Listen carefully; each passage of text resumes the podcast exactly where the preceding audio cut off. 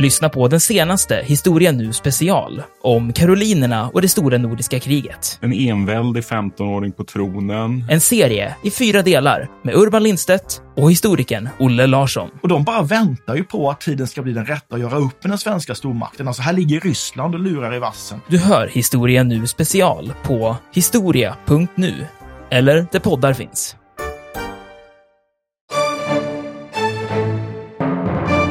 Och det visar ju att vad som egentligen betydde något när det gällde ledarskap i de här farofyllda kolonisationsprojekten, det var den starka individuella kompetensen. Mm.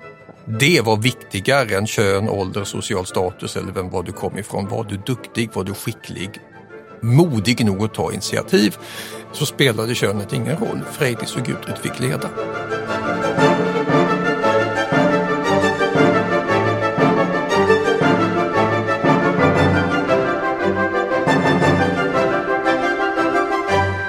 Välkomna till Harrisons dramatiska historia och till mig, jag heter Dick Harrison och till Mig, Katarina Harrison Lindberg. Nu börjar den här presentationen sitta som en riktig smäck tycker jag. Ja, absolut, och nu har vi kommit fram till en gammal favorit dessutom. En hel säsong bara frossande i vikingatiden. Ja, och det får man väl ändå säga, vikingatiden, om vi har en favorittid. Där vi båda sammanstrålar i vår bokproduktion dessutom, så är det ju den. Ja, Det skriver vi om minst två, tre böcker per år numera. ja, det är nog nästan så. Vi ältar vikingatiden väldigt mycket hemma så att eh, den här säsongen, säsong fyra, eller hur? Precis. Då blir det bara vikingatid. Mm, och, Och- vi startar rejält långt bort. Ja, vi ska starta med Vinland. Ja, för ska man nu skryta om vikingarna för övriga världen då är det det att de grundade Ryssland och upptäckte Amerika. Så båda supermakterna är egentligen vi som satte igång. Och det här med Vinland, Amerika, så långt bort de nu kunde åka. Det är bland det första jag minns i historieundervisningen och historiska minnen från när jag var liten. Ja, Just det tänk- att de åkte så långt bort redan då, Ja. slog Columbus med ett halvt millennium. Wow, det var, det var vi det. Ja, det var vi det. Men jag tänker så här, för, jag menar, när man växte upp då var det ju ändå alltid så här att i Sverige så sa man, ja man säger alltid att det var Columbus som upptäckte Amerika. Men, i själva men, men. verket så var vi där först. Men jag menar, finns det överhuvudtaget någon som egentligen kommer dragande med att Columbus var först numera? Oh ja, eh, 1992 när det var jubileum så var det väldigt, väldigt mycket Columbus. Han jo, men det kan man väl förstå, men liksom egentligen jag vet tror- väl alla Jag tror att- inte man skulle åka till Barcelona och Genua och komma med vikingar och ett litet pekfinger. Även om de säkert innerst inne vet att han inte var först. Frågan som man diskuterar nu när jag är ute och pratar det är ifall vikingarna var först. Det finns ju de, inte minst på Irland, som menar att irländarna var först. Sankt Brendan reste dit. Eller i Baskien, nah, våra torskfiskare var där. Det finns till och med ett förslag från Mali att de hade en eh, flotta under Mansa Musa på 1300-talet som var där innan. Så antalet människor som ska ha åkt dit någon gång före Columbus, de är nu ganska många. Men Allas vi kan problem. bevisa, vi kan bevisa att vikingarna var där. Ja, vi kan bevisa att vikingarna var där. Men allas problem är ju att även när vikingarna var där ganska tidigt så fanns det faktiskt redan folk där. Gott så... om folk som slängde ut vikingarna Ja. dessutom. Men det kommer vi till om en liten stund. Exakt.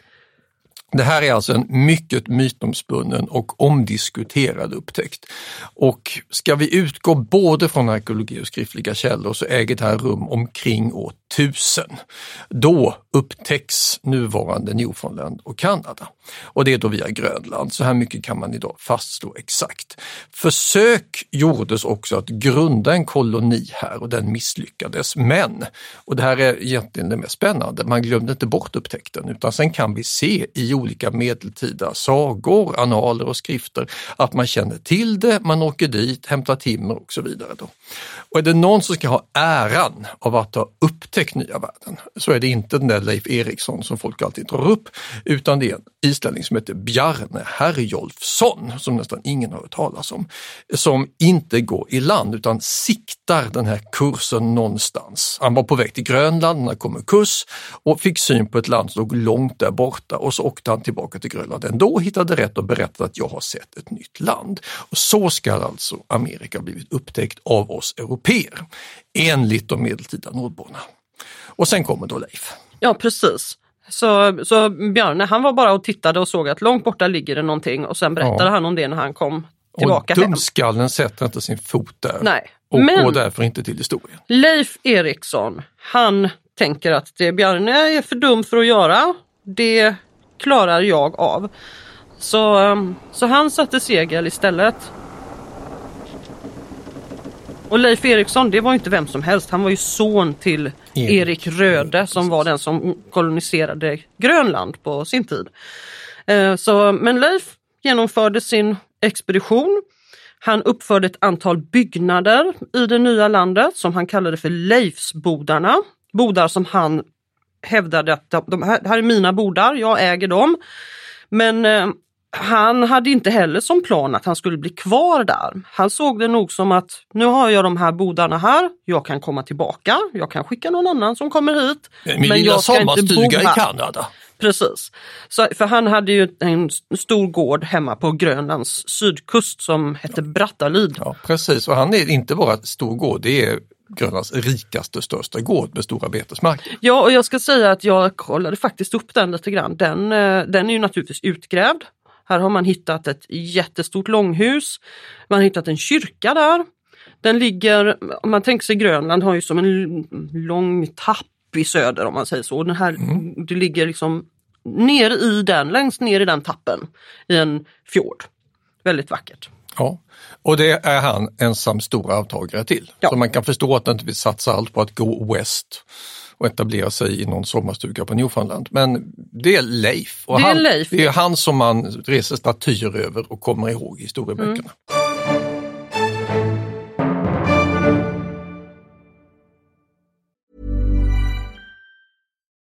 Life is full of what ifs. Some awesome, like what if AI could fold your laundry?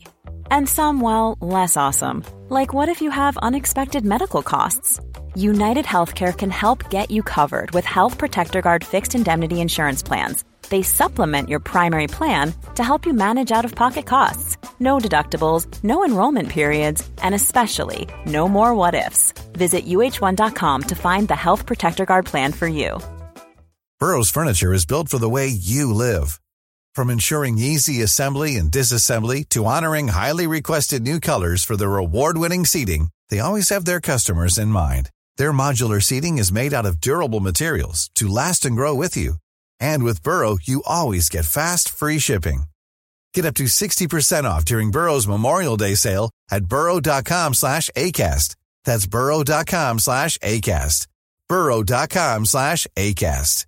Hiring for your small business? If you're not looking for professionals on LinkedIn, you're looking in the wrong place. That's like looking for your car keys in a fish tank.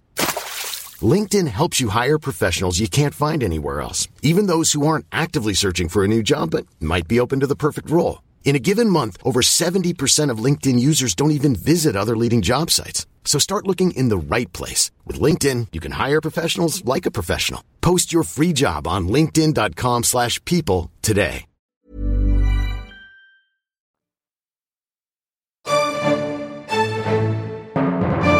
Men den som verkligen tänker jag ska åka dit och bo, det var någon annan. Ja, det är Leifs svägerska. Och nu kommer hon in på scenen, den mest bortglömda av alla vikingahjältar, huvudsakligen bortglömd för att hon råkade ha fel kön. Hade hon varit en man som hade gjort det, då hade vi kommit ihåg henne. Det är Gudrid Thorbjarnardottir. Om det finns en vikingahjälte i Vinlandssagorna så är det en hjältinna. Gudrid Torbjörnsdotter på svenska.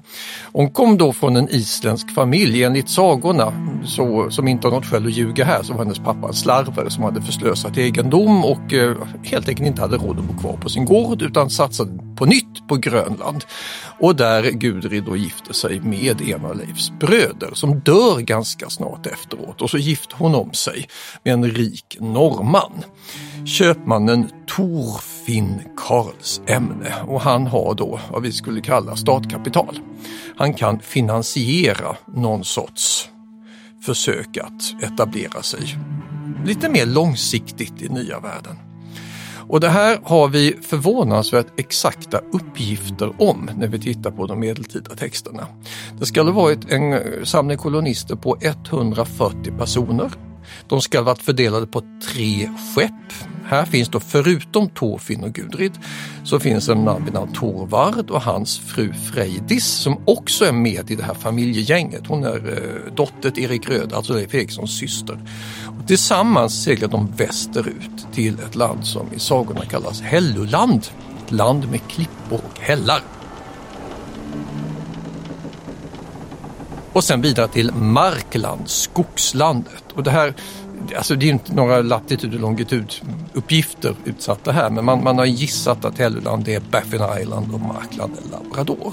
Och då ska de ha häpnat över ländernas storlek. Men det var inte här man ville leva utan man ville ju hitta Leifs, Leifs bodar. Ja, Leifs precis. bodarna. Och då kom man till det här bördiga fagra landet som man då döpte till Vinland efter de vildväxande vindruvorna. Och här seglar man runt mellan okända kuster, gör strandhugg och bosätter sig i vad man själva då kallade för Straumsfjord, Strömsfjorden. Och det är säkert Leifsbodarna för de fanns ju där. Man hade dealat med Leif innan att få lov att använda dem. Och här bosätter man sig. Eh, Torfinn och Gudrid får barn, döps till Snorre, Snorre Torfinnsson. Och eh, kolonin fick alltså bokstavligt talat nytt liv. Men det fanns ju ett problem. De var inte först på plan.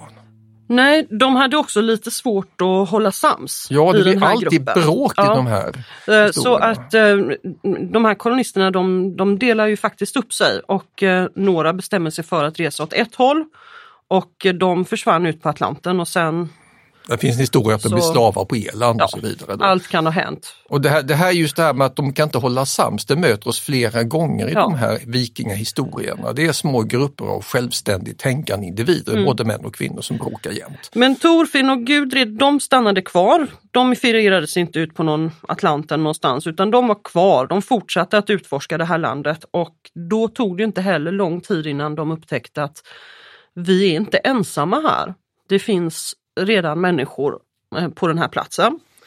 Skrälingar! Ja, de kallades för skrälingar de här eh, personerna och eh, i början så eh, verkade det som att det ändå rådde fred. De var nog lite nyfikna på varandra. Även om eh, man kan läsa sig till att, åtminstone de här isländska källorna som finns bevarade, att eh, nordborna hade, de tyckte att de här var små, fula, undliga, Ja, det är väldigt rasistiska texter. knepiga figurer. Så, men i början så verkar det ändå ha, de har handlat med varandra och de har försökt att, ja, att, att ändå Rött, rött tyg mot skinnvaror. samleva. Ja. fredligt. Men sen så ville skrälingarna byta till sig vapen och då blev det eh, problem då, och, och stridigheter och eh, ja, ja, nordborna åkte ju på stryk helt enkelt. De, eh, De var fanns- inte lika många, Nej, de var inte kunde inte många. terrängen lika Nej. väl. Så att eh, man fick ge upp efter tre år och eh, vända hemåt för att Mm. eh, USA var redan upptaget. Ja, det här är ju intressant att de försöker i tre år alltså, och att de plockar med sig både män och kvinnor på den här resan. Det gör man inte om det är en liten spaningsexpedition utan det här var meningen att det skulle bli en permanent bosättning. Och hade man då haft lite med uthållighet och lite mer diplomatisk skicklighet så hade man mycket väl kunnat etablera sig. Försöket gjordes och sen försöker man igen lite senare under ledning av en annan tjej som också är tämligen bortglömd eh, nämligen då den här Frejdis som kommer senare. Men nu går vi eh, handlingen i förväg lite grann. Det finns ju flera berättelser om den här Gudrid. Det finns en annan historia i Grönlänningasagan, där är det 60 män och 5 kvinnor. Ja, så över. vi vet ju egentligen inte riktigt hur många de var. Uppgifterna varierar ju men, eh, Men just det här med att uppgifterna varierar, det talar starkt till den här händelsens förmån. För eftersom det finns parallella av varandra oberoende traditioner, då är det väldigt, väldigt mycket som talar för att det här verkligen genomfördes. För det hade det varit en och samma berättelse som folk hade plankat och plagierat och skrivit av, då hade vi förmodligen sett liknande berättelser hela tiden. ja men att det genomfördes det får man väl säga att det, det finns ju trots allt lämningar efter de här individerna. Nåväl, Gudrid och Torfinn de återser inte Amerika. Eh, sagorna är eniga om att de misslyckades och få tillbaka till öster. Intressant nog är att den viktigaste sagan här, den har säkert hetat Gudrid Torbjörnsdotters saga en gång i tiden. Men när man sen ska göra om det här och ge den fin modern titel någon gång på 1700-1800-talet, då döper man om det till Erik Rödes saga, alltså hennes svärfar. Och den sagan, som alltså i allt väsentligt handlar om Gudrid, den slutar inte med att de misslyckades i Amerika, utan sen fortsätter det här med att eh, de bosätter sig på Torfins gård på Reinisnes. Torfins mor har till början svårt att acceptera Gudrid Gudrid, hon tyckte hon var ovärdig sonen, men det dröjer inte förrän hon ändrar uppfattning, de blir goda vänner. I nästa saga, Grönlänningasagan, får vi veta mer. De åker till Norge, övervintrar i landet, blir väl mottagna, tjänar jättemycket på att sälja sina varor från Vinland, får tillbaka till Island, köper jord, Gudrid övertar allt det här, åker på pilgrimsfärd långt ner till Sydeuropa och blir anmoder till en stor drös med isländska biskopar. Det här visar ju att det här var ingenting man glömde. Det gav status att vara släkt med Gudrid. Man ville bre ut hennes historia så mycket som möjligt, för hon var en kändis under medeltiden. Hon var någon sån där figur som man kunde relatera till mycket mer än man kunde till Leif Eriksson. Idag, om du säger Gudrid Torbjörnsdotter, det är ingen eh, som höjer på ögonbrynen. Mina studenter har aldrig talat om henne, vanligt folk har inte talat om henne. Leif Eriksson däremot, killen som bygger sommarstugan och åker därifrån, hans namn har sjunkit in. Ja, och vi har ju faktiskt en till det, som jag nämnde i tjej här i, eh, i sagorna, hon den här Frejdis som alltså är Leif Erikssons syster som också var med på den här första överfarten. Som eh, ty tyckte att Gudrun gav upp lite för tidigt. Ja precis och hon verkar ha varit en väldigt alltså, stridbar och aggressiv och eh, hårdför kvinna alltså. Ja, berätta om henne. Det är um, en sån där figur som det är konstigt att man inte har gjort tv-serier om. Ja, alltså i, i Erik Rödes saga så är Frejdis, eh, där är hon en positiv gestalt. Och i en episod så beskrivs det eh, hur Torfinn Karlshamn och hans män, de är på flykt. Nu är vi alltså i nya världen och de, man har mött eh, skrällingarna och eh, det har blivit kurr och eh, Torfinn Karlshamn och hans män de är på flykt. Med tomahawker efter sig. Precis. Ni kan se det. Och Frejdis hon tycker att vad är det här för mesproppar som eh, så hon hånar dem och konstaterar Karar. att fienden, åh, den ser ju bara jätteynklig ut och det här är väl ingenting att vara rädd för. Och så säger hon om jag bara hade ett vapen så skulle jag nog kämpa bättre än någon av er. Dessutom när Frejdis säger detta så är hon höggravid och hon kan inte röra sig lika fort som de andra. Eh, så hon hamnar kanske lite på efterkälken. Eh, men hon griper i alla fall ett svärd som ligger bredvid en eh, fallen krigare. Han heter Torbrand Snorrason.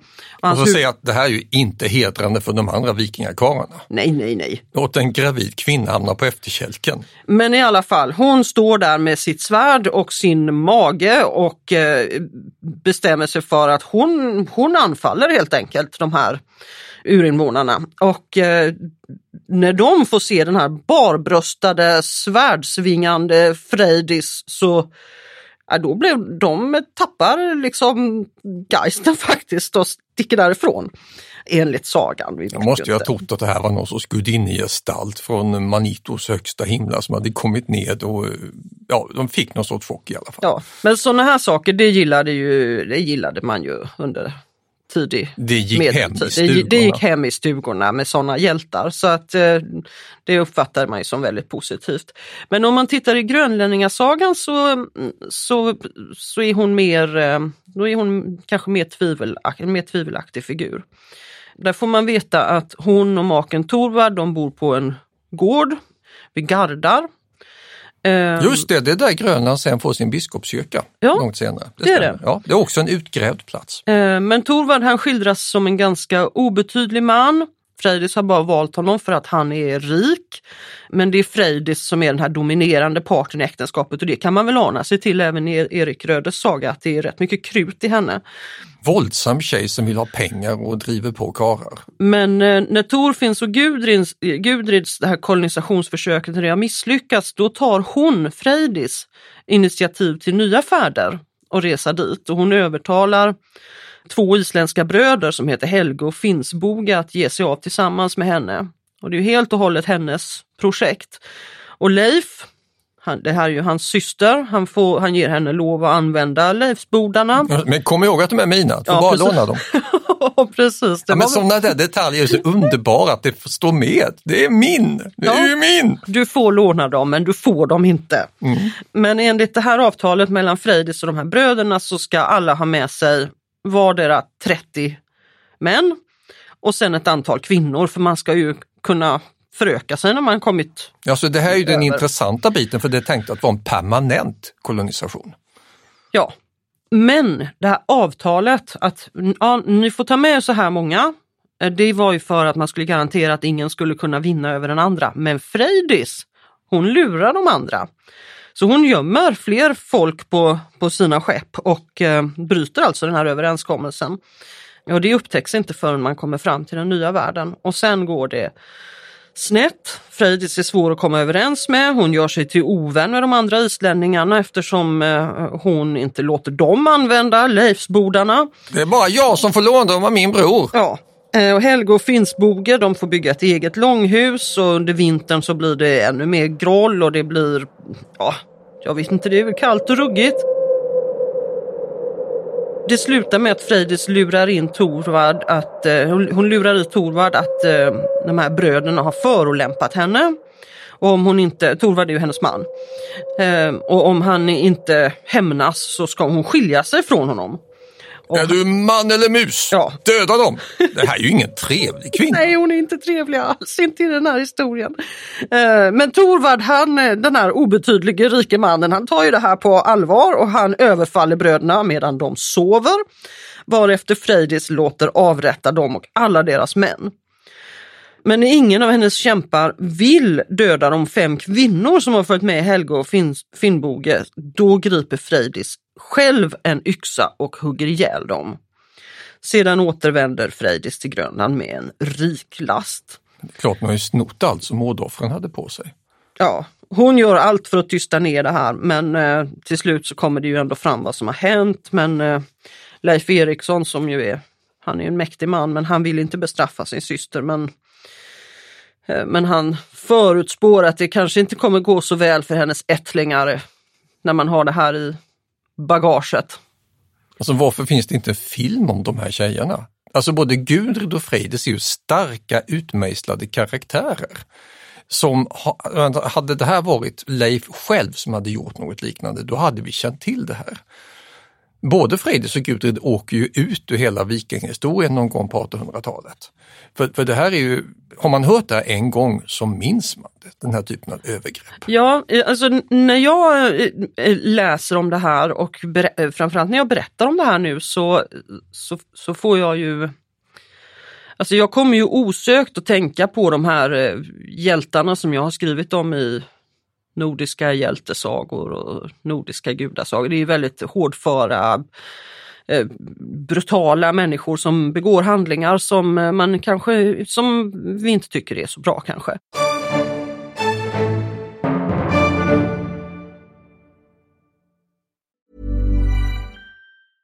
Life is full of awesome what ifs, and some not so much, like unexpected medical costs. That's why United Healthcare provides Health Protector Guard fixed indemnity insurance plans to supplement your primary plan and help manage out of pocket costs. Learn more at uh1.com. Millions of people have lost weight with personalized plans from Noom, like Evan, who can't stand salads and still lost 50 pounds. Salads, generally, for most people, are the easy button, right? For me, that wasn't an option. I never really was a salad guy. That's just not who I am. But Noom worked for me. Get your personalized plan today at Noom.com. Real Noom user compensated to provide their story. In four weeks, the typical Noom user can expect to lose one to two pounds per week. Individual results may vary. Burrow's furniture is built for the way you live. From ensuring easy assembly and disassembly to honoring highly requested new colors for their award-winning seating, they always have their customers in mind. Their modular seating is made out of durable materials to last and grow with you. And with Burrow, you always get fast, free shipping. Get up to 60% off during Burrow's Memorial Day sale at burrow.com slash ACAST. That's burrow.com slash ACAST. burrow.com slash ACAST.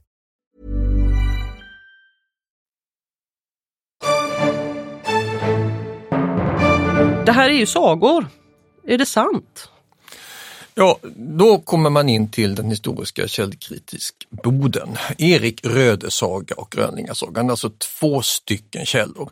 Och det, för det första, vi ska vara tacksamma för att vi ens har kvar de här sagorna. Eh, Erik Rödesaga har bara överlevt i två pergamentmanuskript. Grönlingasagan, Grönlänningasagan finns bara i ett manuskript, så kallade Flateboken. Det är alltså tre stycken pergament, tre stycken olika dokument som har råkat överleva.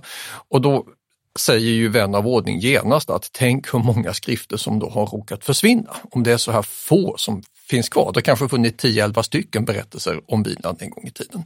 Men det är alltså få pergamentmanuskript som finns kvar. Den allra äldsta som berättar om det här, den heter Hauks bok, skrevs i början av 1300-talet. Den andra Skallholts bok omkring 1420.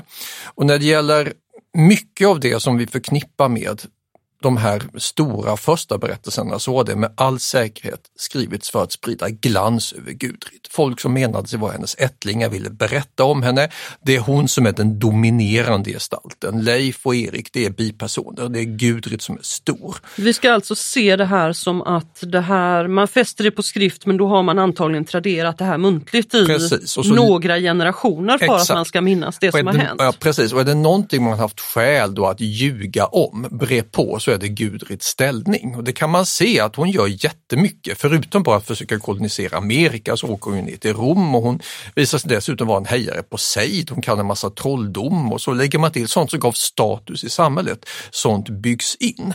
Och det troligaste är då det att det är hennes biskopsättling, eller de, de biskopar som ville att de skulle vara ättlingar till Gudrid som låter skriva det här för att stärka sin position. Så ja, att hon blir, sagan, blir ett nästan helgon. Alltså. Så är det ju så att Gudrid, Gudrid är en kristen kvinna. Ja, hon, hon är, är, kristen ja. men hon kan de andra tricken också. Det ja. gör man en poäng av. För trolldom, galderkunskapen, det gav enorm status i medeltidens Island, även det kristna. Hon kan allt det här, hon är en sorts superkvinna.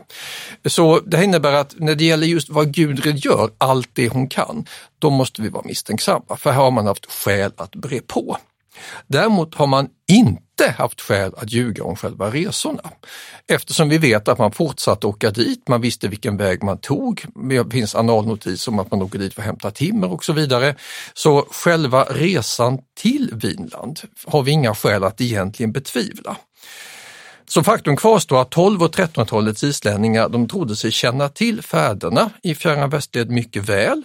Det finns inte heller något skäl att tro att man har hittat på de här figurerna, kvinnorna eller resorna. De är nämnda med namn, vilka de var gift med, vilka de hade varit gifta med innan och allt det här. Alltså det är väldigt mycket detaljer som som det inte finns någon tendens eller ens beroende problem utan det här har ganska hög trovärdighet och sen får det enormt hög trovärdighet när man sätter spaden i jorden. För år 1960 upptäckte norrmannen Helge Ingstad en sensationell fyndplats vid Lance Meadows, alltså viken vid ängarna på Newfoundlands norra udde. Och Helge och hans fru Anne-Stine som också var arkeolog, de grävde ut den här platsen och hittade då rester av de här kolonisatörernas verksamhet. Till exempel en bronsnål av västnordisk typ som man använde på Island, sländtrissa av täljsten, en bennål, en liten brynsten för att vässa nålar, knivar och saxar. Och det här, om man ska nu genuskoda föremål så är det här väldigt tydligt det här är kvinnliga grejer. Vikingamän använde inte sådana här redskap. Så det här är alltså Gudrid eller Freydis eller någon av de där andra fem kvinnorna som har råkat glömma sina attiraljer. Det är inte heller några lyxprylar utan det här är vardagsföremål. Ja, det här är typiska vardagsföremål som man måste ha med sig eller måste ja, tillverka om man nu ska klara ja, sig. Och som det inte världen. gör så mycket om man glömmer för så svårt är det inte att tillverka nytt och det är tydligen det som har hänt också. Och utgrävningarna i Lanson Meadows har ju med all säkerhet, för det finns inga andra platser att jämföra med, avslöjat Straumsfjord alias Leifsbodarna. Och det är ju då det slutliga beviset för att jo då, sagorna ljuger inte, vikingarna upptäckte verkligen Amerika. De här byggnaderna de ligger då cirka 100 meter från havet. Det är en låg höjdsträckning invid vad som var sankmark på vikingatiden. Det är ett öppet landskap idag men för tusen år sedan så låg skogen alldeles i närheten. Det är alltså en perfekt plats att slå sig ner på, nära till flera olika naturtillgångar, nära till havet. Egentligen precis så som man vill bo. Om Exakt. Och viking. Man har, man har ju grävt ut det här ordentligt och funnit att den här bosättningen fyllde minst två funktioner. Dels har det här varit en bas för upptäcktsfärder där man bor kort tid, där man ska kunna känna sig säker, vila ut under tak ta igen sig under vintern, men också som ett läger där det är möjligt att övervintra. Man hittade tre byggnadskomplex, vart och ett bestående av ett långhus och en liten hydda placerade på visst avstånd från varandra, planerat nord-sydlig linje. Sydligaste byggnadskomplexet hade också ett tredje litet hus. Och man har C14-daterat det här och finner när vi tittar både på byggnadsteknik och de här dateringarna att de stämmer precis exakt med vad sagorna anger, nämligen omkring år 1000. Men det här är ju jätteroligt. 980 och 1020. Ja visst, det är ju kul. Det visar ju att inte ens själva tidpunkten verkar vara påhittad. Nej, och så tänker jag om man nu har hittat, man, har man hittat tre, tre liksom bosättningar om man säger ja. så. Eh, betyder det att vi har Helge och han... Eh, Helge och Finnbog har alltså antagligen ja, övernattat i ett av dem. För de fick ju uppföra det här själva. Ja, så det, varje gång man gör sådana här arkeologiska undersökningar på Lonesome Meadows på den här filmplatsen så, så förstärks trovärdigheten i den muntliga tradition som de sen sätter och plitar ner i de här sagorna. Nu ska jag säga att saga, det är alltså inte Rödluvan vi snackar om utan det är alltså saga på det isländska sättet. Det är ett sagda, det är ett hävdvunna som man nedtecknar. Så varje ny arkeologisk undersökning har alltså förstärkt uppfattningen av vad som står i sagorna. Och det här, menar, då kan vi gå vidare. Då finns det kanske fler bosättningar någonstans. För det, det här är ju inte, det är inte obetydliga långhus. Det Nej, det är det inte. Um, alltså, det är verkligen gjort för att man ska starta stor organisation. Det, det som slår en jag måste bara fråga Dick, har du varit och sett detta? Nej, jag har aldrig varit på Newfoundland. Visst ska vi åka dit? Ja, för jag har inte heller varit där faktiskt. Nej, jag vet att du varit i New England och sagt ja, att det är jättesnyggt. Och men... Eh, jag tänkte hela tiden, ja vi måste åka dit. Vi, vi måste hyr åka en dit. bil men, på Newfoundland. Men, eh, men eh, ja, det tycker jag, det tar vi hand på. Det, ja. det ska vi göra. Så, så var den semesteridén Men det som, som slår mig här och säkert dig också, det är ju att det är en väldigt kortvarig bosättning. Ja, det är, inte, inte många djupa kulturlager här. Men man har ju gjort enorma ansträngningar eh, för att bygga den här lilla byn. De här långhusen är ju är definitivt inte obetydliga. Den största hallen hade sex rum. Den kunde rymma över 30 personer. Och eh, det verkar som att mellan 70 och 90 individer skulle kunna ha levt i de här husen över vintern. Enbart för att hålla upp taken till de här tre långhusen så har man behövt fälla 86 höga träd. Så man har ju jobbat med de, med de här byggnaderna. Och sen har man ju varit tvungen att göra en massa annat för att göra det beboeligt och trevligt och, och sådär. Så att eh, man, man har ju tänkt att man ska kunna bli kvar här.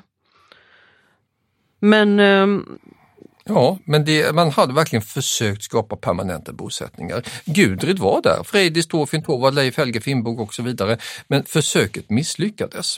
Alltså man kan ju, det är så lätt när man läser om det här, sätter sig in i Paret Ingstads forskning att visualisera att här sitter Gudrid och ammar Snorre och syr kläder, lagar mat, hjälper till när kararna ägnar sig åt att eh, söka betesmarker, bygga gårdar.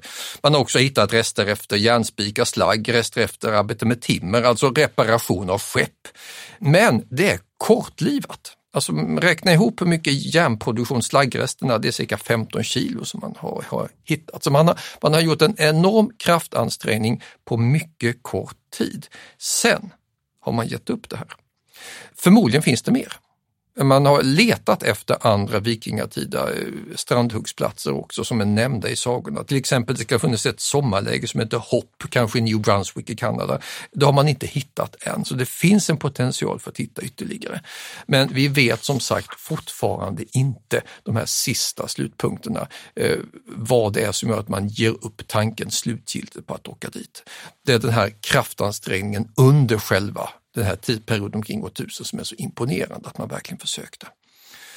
För att man försökte, det vet ju, man plockar med kvinnor också. Ja, men ändå så är det ju så här att även om det finns med kvinnor och vi har pratat om kvinnor här nu så, så är det ju väldigt tydligt när man läser de här sagorna och eh, även tittar på, på källmaterial, alltså de här byggnaderna här, att det måste ha dominerats av män trots allt. Även om de exakta sifferuppgifterna inte, ja, de motsäger ju varandra, men det måste ha varit ett rejält, alltså manligt, manlig övervikt på, på de som reste ändå.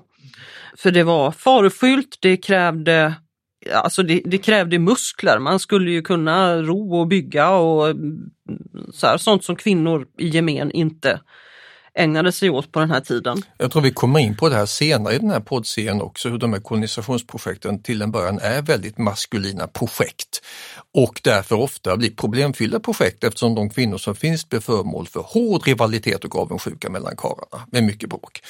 Och problem, Nej, men när vi kommer, vi kommer att prata om Island och Grönland senare ja. under den här poddserien. Men även om det är så så är det ju tydligt i sagorna att man gör en poäng av att det har funnits kvinnor med på skeppen.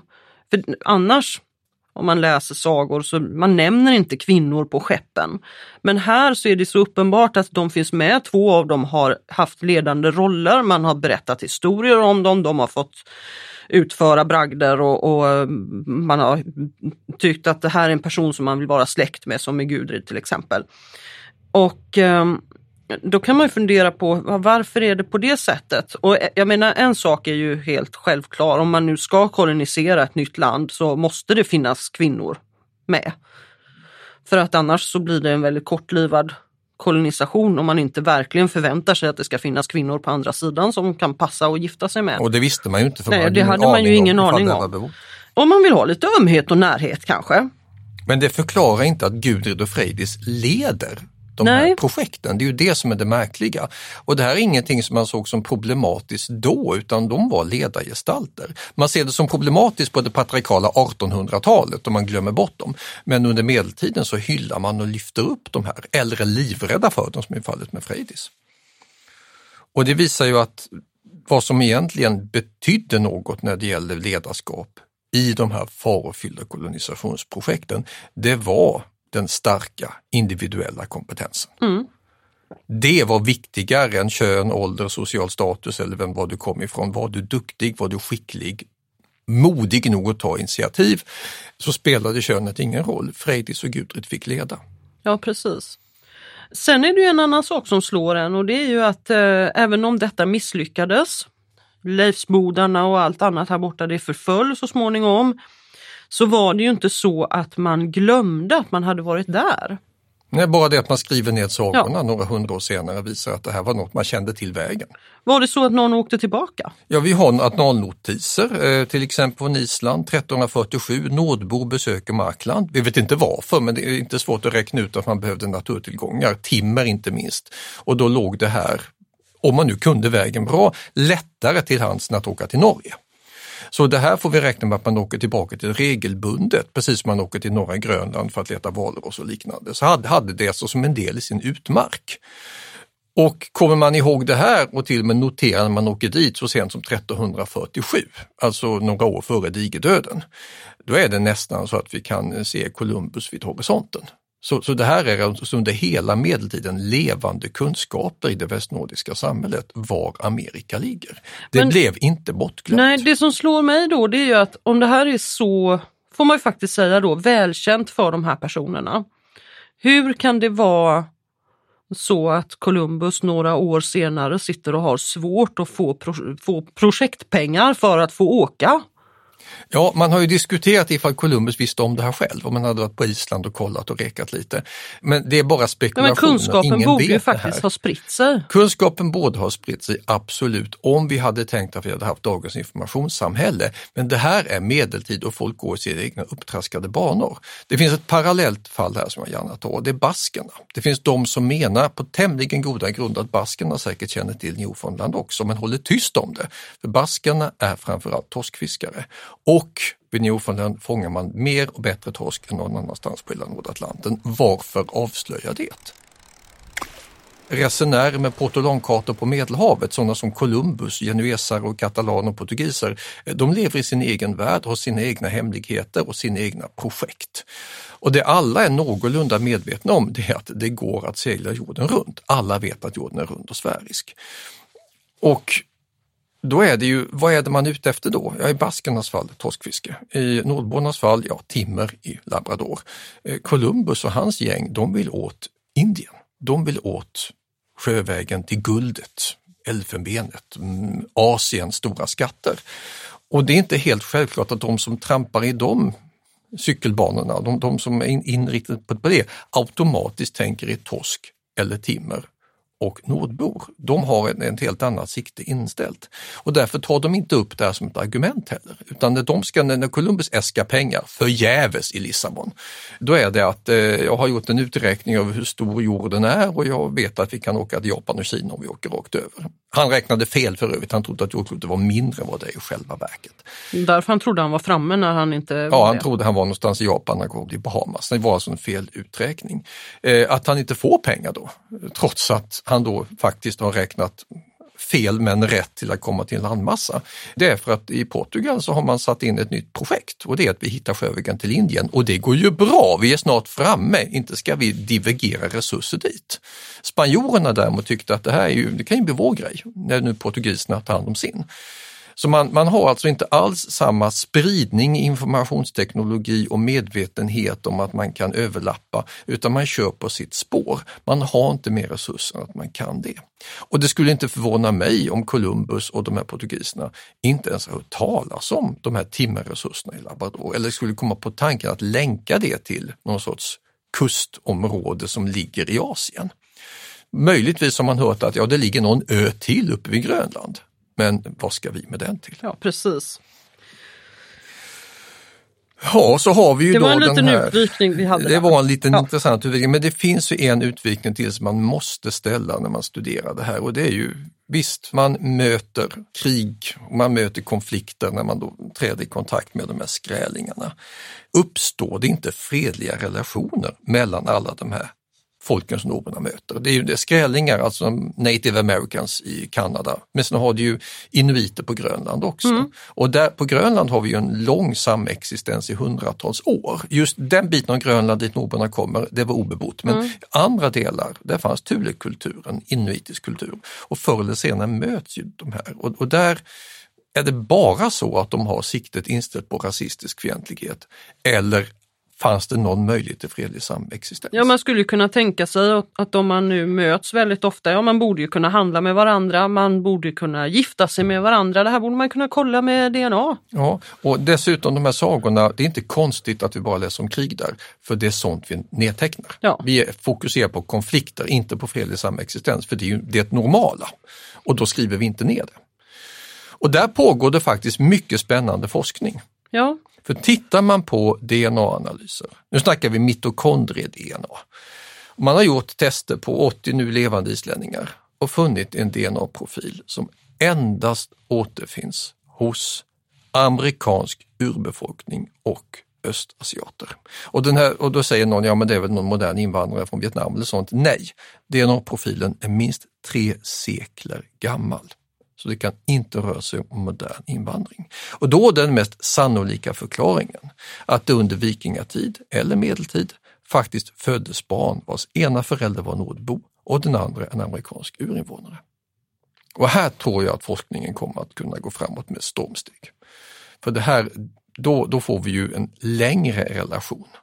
Inte alls krigisk, eller åtminstone inte nödvändigtvis krigisk, där de här grupperna har kunnat samexistera som handelspartners på olika ställen vid Nordatlanten under de hundratals år som vi vet att nordborna faktiskt åkte dit och handlade och köpte timmer och liknande. och haft någon form av romance. Ja, och se, det, här, det här kan ju Disney göra allting Ja. av. Alltså. Här har vi Pocahontas Live Goes Viking. Ja. Detta ger vi Ja. som ett litet tips åt alla filmskapare, producenter, regissörer och romanförfattare som vill eh, skapa något nytt av amerikansk och europeisk samverkan på det romantiska hållet redan på vikingatiden. Och då kan ju Frejdis vara med som ett litet spöke i ena änden och svinga sitt svärd en gång till. Ja, Det var allt för den här gången och eh, vi går vidare. Vi kommer att ha eh, nio stycken sådana här poddavsnitt till med mer om vikingatiden. Mm, tack för idag. Slut för idag.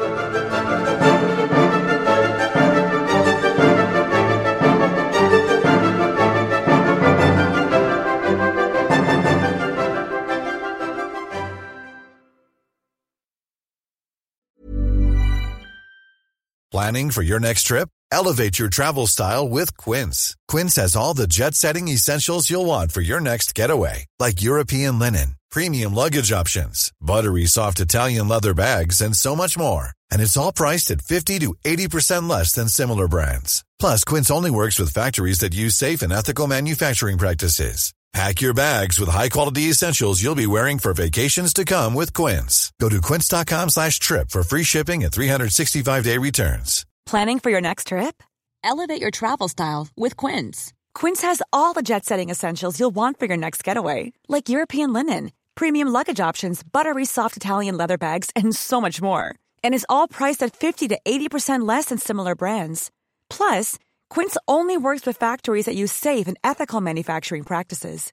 Pack your bags with high-quality essentials you'll be wearing for vacations to come with Quince. Go to quince.com/pack for free shipping and 365-day returns.